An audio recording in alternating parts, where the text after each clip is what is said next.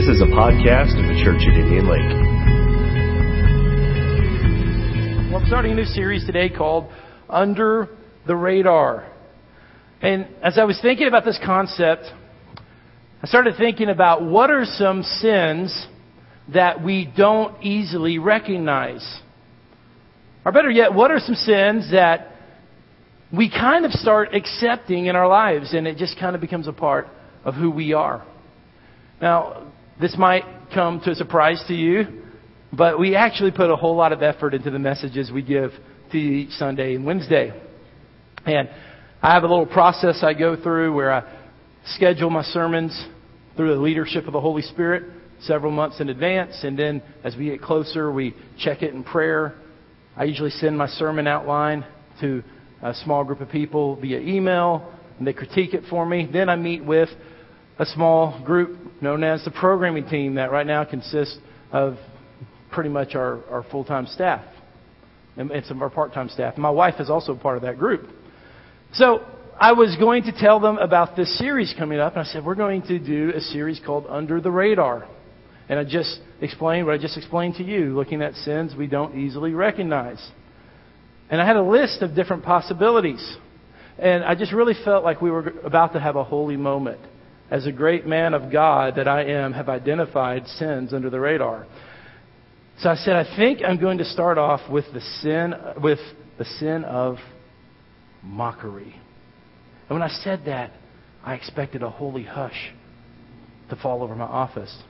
But much to my surprise, they started laughing out loud at me. Because I have been known once or twice okay, maybe occasionally, to mock a little bit. I used to at one time be very good at imitations, and I can make imitations and, and do those. I've kind of quit doing those as hopefully I've matured. And I say that because when I told different people about talking about mockery, everyone just kind of has this attitude like, uh oh. Because our whole society we base so much of our humor off sarcasm and satire. And I want to just give this disclaimer at the beginning that I'm not here to say humor is wrong and that joking is wrong and that all sarcasm is wrong because like Paul said, I am the chief of all sinners. When it comes to this sermon, that phrase would apply to me also. I would be the chief of all sinners. And so it's not wrong to have a good time. In fact, you've probably been part of a roast before. And I've had people imitate me before. I've had that happen several times that they've imitated my mannerisms that I speak or my personality traits and it was all done in, in a good spirit and it was fun. And sometimes that those people who are in leadership, whether it be the father of a family or the head of a church or, or whatever the case is, they are a safe target for humor. And so we'll roast them or, and we'll imitate them, and it's endearing and it's appropriate and it kind of honors a person in a, in a different type of way.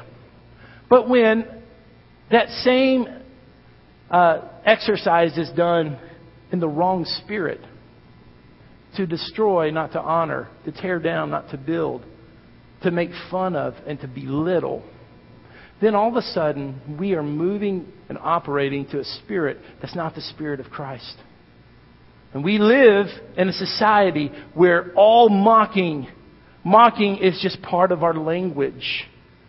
Another word that goes along with mocking is a synonym, synonym or just the same thing, excuse me. Y'all don't mock me now. Uh, another word that's the same as mocking is scoffing. Mocking, scoffing belittling something. We live in a culture that we're so accustomed to that that it just becomes part of our language and part of our personality. And sometimes we don't know where the line is. And I want to just, at the very beginning, suggest to you to let the Holy Spirit control your humor. When Jesus was humorous and he laughed, and I think the kingdom of God enters in through laughter. And I also think about Elijah when he was he was battling the prophets of Baal. He mocked them. And he used language that, that satire language to them just to make them to see how, how ridiculous it was that they are trying to worship and trying to have this false God to bring down fire. If you read the prophets, often God, through the prophets, mocks the kingdoms of the world and the power of men and how we all trust in that. So this is not a blanket statement for all mocking, but it's a chance for you to let the eyes of your spirit open up to see is there something in my life that's creeping in at the wrong time? Is there something in the life in my life that's polluting what God wants me to do? Jude 18 warns us. It says, "In the last times there will be scoffers who will follow their own ungodly desires." That strongly implicating that they're scoffing the holy things. They're scoffing the things of God. They're scoffing those things which are special, unique, set apart from God. And that is one of the characteristics of the last days. One of the characteristics of the last days is that people will be scoffers. So now let's look at Luke 22, and we're going to start in verse 63. And we're going to just look at a small aspect of the execution of Jesus of Nazareth. Jesus was put on trial, an illegal trial, and there were many, many aspects to his death, and sometimes around the Easter season, we, we try to cram all of the aspects of his death and resurrection within a few weeks, and we would do well to think about it more and more. In fact, tonight at your 242 groups, you're going to be discussing pondering Jesus and thinking about Jesus often. In the middle of of his trial, he was having the temple police and the guards watch him until he went to Herod. And starting in verse 63 of Luke 22, it says, The men who were guarding Jesus began mocking and beating him. They blindfolded him and demanded, Prophesy.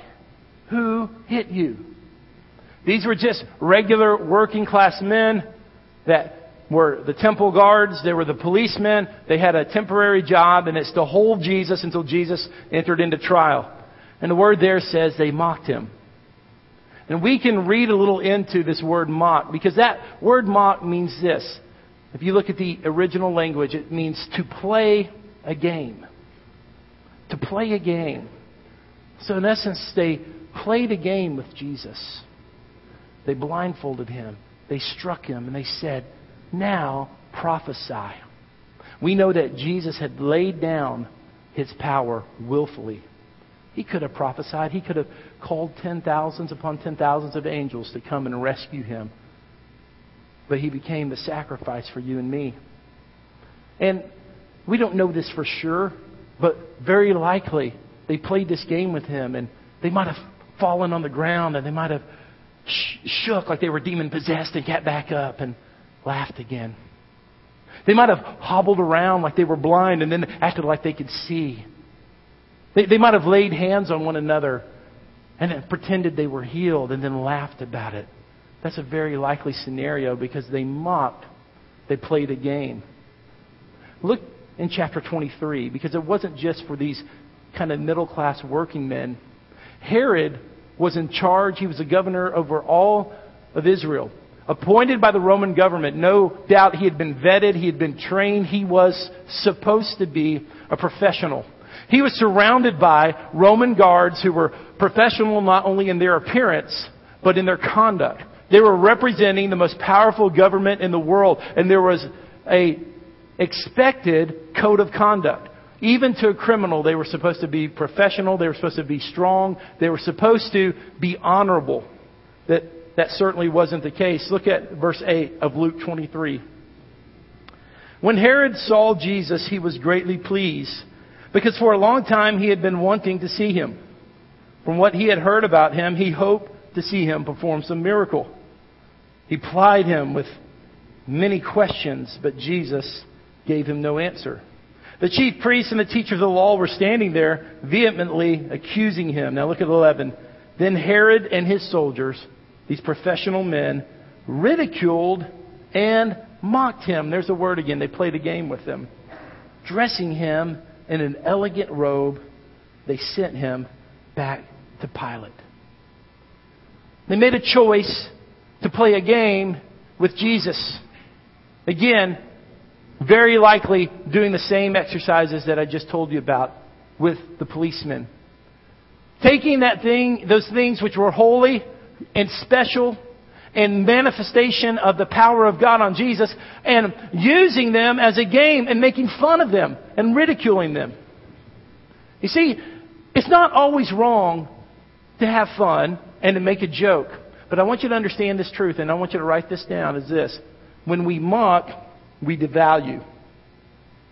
What you mock, you devalue. So you're making a choice that when you mock something, especially with the wrong spirit, you're saying, whatever I'm going to make fun of, and whatever I'm going to speak against, and whatever I'm going to imitate in a degrading way, not in an endearing way, that is going to have less value in my life. You see, these men, from the temple policemen to Herod and the guards, they were standing in the presence of God Almighty. They were standing in the middle of history. They had an opportunity and a chance there to know the true and living God, but they chose to mock. And when they mocked, they devalued who God was. See, that's what we do. When we don't understand something, and we don't quite understand, we make a joke. Because then that makes us feel better.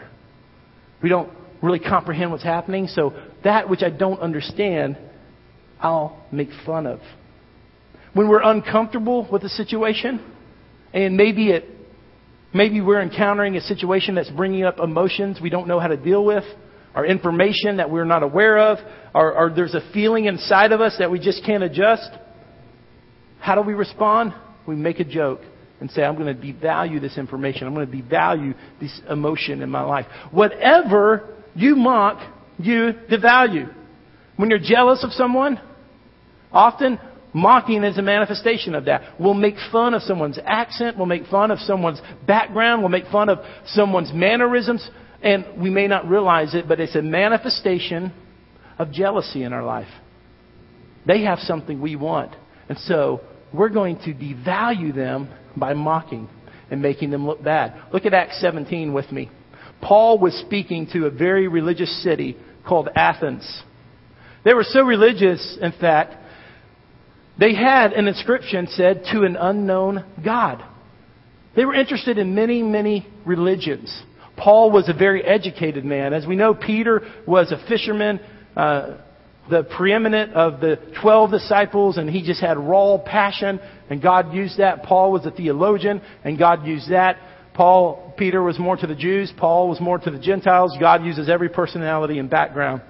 And Paul was a perfect person to encounter the Athenians because the, the men and women from Athens, or especially the men, were very intellectual and they, there was a center of learning. And right there in the middle of that center he gives his speech, and we won't look at the whole thing, but let's start in verse 29. Paul's giving this speech, and he says, Therefore, since we are God's offspring, we should not think that the divine being is like gold or silver or stone, an image made by man's design and skill. In the past, God overlooked such ignorance, but now he commands all people everywhere to repent. For he has set a day when he will judge the world with justice by the man he has appointed. He has given proof of this to all men by raising him from the dead. So we just get the tail end of Paul's speech, an argument. Verse 32 When they heard about the resurrection of the dead, some of them sneered, but others said, We want to hear you again on the subject. At that, Paul left the council. A few men became followers, followers of Paul and believe. Look again at verse 32. When they heard about the resurrection of the dead, some of them sneered, but others said, We want to hear you again on this subject. You see, that's how it works. Same person, same speech, same atmosphere. Some people said, We want to go further. We want to learn more. And they became believers. Others devalued it. As soon as they heard, oh, there's a resurrection, they said, That's it. We devalue that it's over. Because whatever you mock, you devalue. Here's the second thing I want you to write down. Whatever you mock, you eliminate. I'm not saying that all mocking is wrong. I'm not saying all mocking is a sin. It's certainly situational. But I want you to understand, when you begin to mock something, you begin to eliminate its influence in your life. It's a conscious choice that you make. It's a conscious decision that that which you mock, you start to eliminate from being a voice in your life. Over the last 30 years, every president that we have, especially in their second term, has become an object of mockery. Have you noticed the trend? They start off, they're, everyone's excited, everybody, it's a fresh leader, it's a new voice, and by the end of their terms, or even their first term, everyone in America has begun to mock and imitate. So then the same voice that's bringing truth now is a joke. It's one of the subtle dangers that we have to be aware of. It's one of the things that when the voice that we imi- the voice that we use as a joke is the same voice that gives us truth, we are on thin ice because we will cut off and eliminate something, an avenue in which God wants to speak to us. That's why mocking our parents is such a dangerous thing to do and it's such a, uh, a challenging thing to do. And I see it all the time working with teenagers and working with young adults is that there's a sense of mocking of the parents. Again, not in a roast way, kind of endearing, we love you, you're a safe target, mom and dad, uh, but in a sense of demeaning the voice, demeaning the influence, calling the voice that God has given in your life and, and making fun of it in such a way that you're not able to receive. I mean, this has happened all from the beginning. In Acts chapter 2, we know that the church was birthed, the Holy Spirit was poured out on the church. And when that event happened, men under the Spirit of God began to speak in other languages. They began to speak in tongues. And in Acts chapter 2, uh, and let's just look at verse 12. After hearing people speak in tongues, and I want, I'll encourage you later to read the beginning of Acts 2, verse 12. It says, amazed and perplexed, they asked each other, What does this mean? Verse 13. Some, however, made fun of them and said, They have had too much wine. You see, from the beginning, when the church was birthed, there's been people who have mocked speaking in tongues. They've mocked the power of God manifesting itself in that language. And the thing that, the very thing they mock, they eliminate from their life. There's whole churches and movements that will say, we're not open to the Spirit of God moving. We're not open to prophecy. It doesn't exist anymore. We're going to just make fun of all that babble tongue stuff. And that mocking has eliminated that avenue in their life. And it's a choice. Whatever we mock, whatever we eliminate, whatever we speak against is no longer a voice in our life. And that is why when we talked a couple of Wednesday nights ago about the blasphemy of the Holy Spirit, when you begin to speak about against the work of the Holy Spirit in your life, you eliminate it. When you begin to say, I don't want the Holy Spirit in my life, then you eliminate God's choice of salvation because every single Christian has to have the Holy Spirit draw them to Him. Now, mockery has a, a cousin a very, very similar cousin called cynicism. Cynicism is the idea that no one's motives are pure. Everyone has a hidden agenda. And so cynics are always looking for the negative. Cynics are always looking for that which is half empty. Cynics are always looking for the catch. And they often go hand in hand. In my life, I, in my past, I've struggled with cynicism in a huge way. And I've had to train myself to be optimistic. I've had to train myself to see things through God's eyes. I've had to train myself to see the best in everything. Recently, I read a quote that really touched me by Donald Miller. It says this. It says, There aren't many great leaders who are cynics, at least not publicly. Leaders have to believe in something, and cynics are too cool to believe. Leaders have to create community. They have to work with their enemies. They have to love and be committed to people. They have to convince people of their ideas. And cynicism doesn't contribute well to any of this. When we begin to mock, when we begin to be cynics all the time, then we are not able to lead people. You might be able to gather a crowd that might laugh at your jokes. You might be able to gather a crowd who might think that your rebellious attitude is appealing and cool, but you're never going to take someone to a direction that God wants them to be. Because mockery and cynicism is not for leaders. It is for, it is when you begin to operate in that, you begin to eliminate all types of avenues in your life. And you can't move forward to what God wants you to be. Let me just give you, and I didn't know if we'd have time for this, but we have just a couple more minutes before we move into ministry. Let me just give you some examples of things that the Bible's clear that we shouldn't mock against. And that is first of our parents. I've already touched on this again, but look at the scripture in Proverbs 30, 17. You want to write that down. Proverbs 30, 17. The eye that mocks a father, that scorns obedience to a mother, will be pecked out by the ravens of the valley, will be eaten by the vultures the danger of mocking our parents. And I believe in our Western culture, we need to honor our parents. We need to change the attitude that we've inherited. Our parents are not perfect. I'm a parent. I know that I'm not perfect. So we need to honor them. We need to honor, here's another thing, the work of God through a man or a woman. Now this is kind of a humorous scripture, but it's not, it's not so humorous for the people that it happened to. 2 Kings 2.23 through 24. It says, From there, Elijah went up to Bethel. As he was walking along the road, some youth, youths came out of the town and jeered at him. Go on up, you bald head. They said, Go on up, you bald head again. And he turned around, looked at them, and called down a curse on them in the name of the Lord. Then two bears came out of the woods and mauled 42 of the youth. How many of that should be a devotional scripture for some of your children? But here's where I really that was a bit humorous, but this last scripture that I want to warn you about is about the coming of the Lord. 2 Peter 3, verse 3 and 4 says it this way. First of all, you must understand that in the last days, scoffers will come, scoffing and following their own evil desires.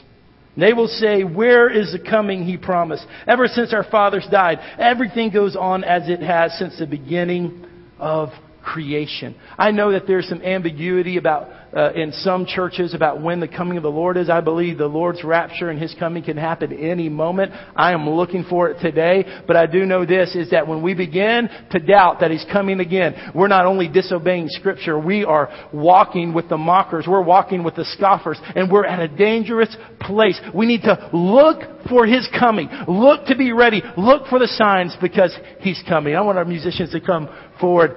God God wants to open the eyes of our spirits so that we can see, we can see that, that nothing is going to contaminate our spirits. Psalms 1 1 says it this way.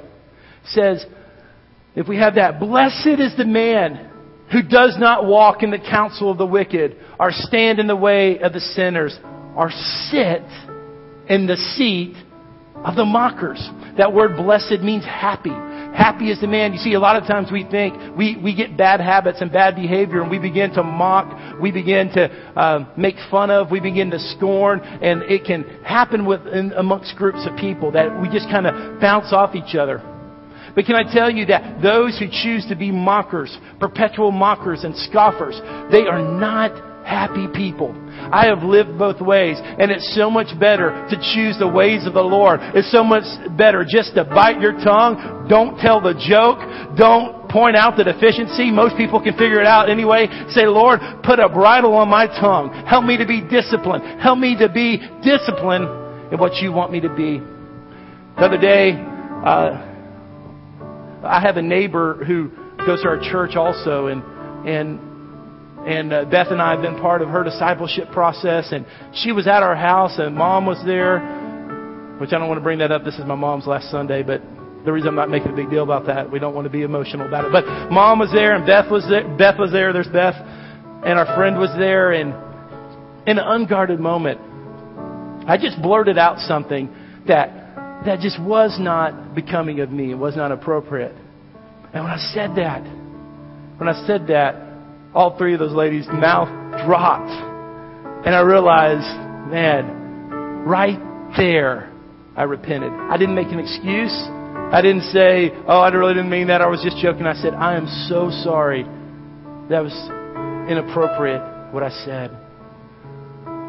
Within the next 24 hours, when I got before the Lord and reflected on that, it was a sign to me that my heart probably wasn't where it should be.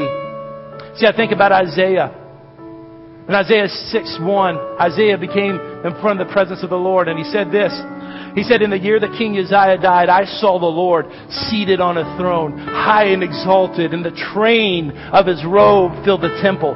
The next verses describe what that is, but in verse 5, he said this. This is Isaiah's response. Woe to me, I cried. I am ruined, for I am a man of unclean lips, and I live among a people of unclean lips and my eyes have seen the King, the Lord Almighty. When you walk in the presence of the Lord and you begin to walk in Him and you realize that your mouth is a reflection of your heart. And if you continually just mock and scoff and are cynical all the time, there's something probably wrong with your heart. And it's time to get before the Lord and say, I'm a sinner. You know, one of the reasons why our culture and society is full of mockery and full of negativity and full of scoffing and full of criticism and full of cynicism is because we are a people full of sin. Period. Sin is what causes us to mock when it's inappropriately. Sin is what the problem is. So today, I want to give you a chance to turn to the Lord and to use this as a tool to say, God, my heart isn't where it should be. Can we stand together? Let's sing this to the Lord now.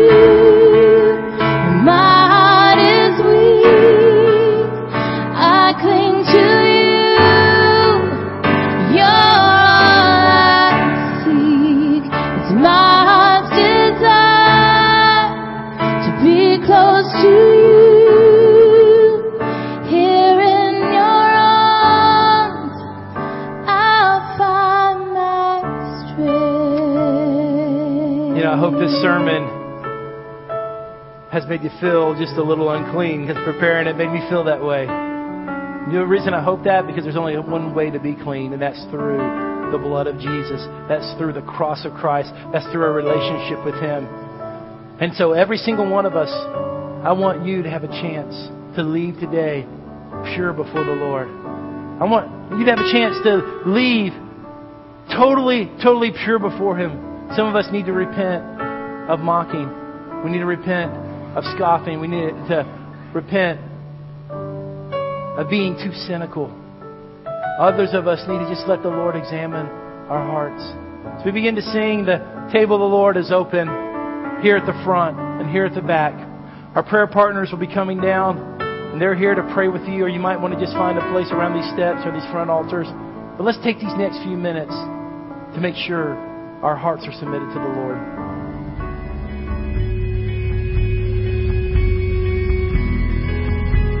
This has been a Church at Indian Lake podcast. Be sure to check out IndianLakeChurch.com for all updated news and information.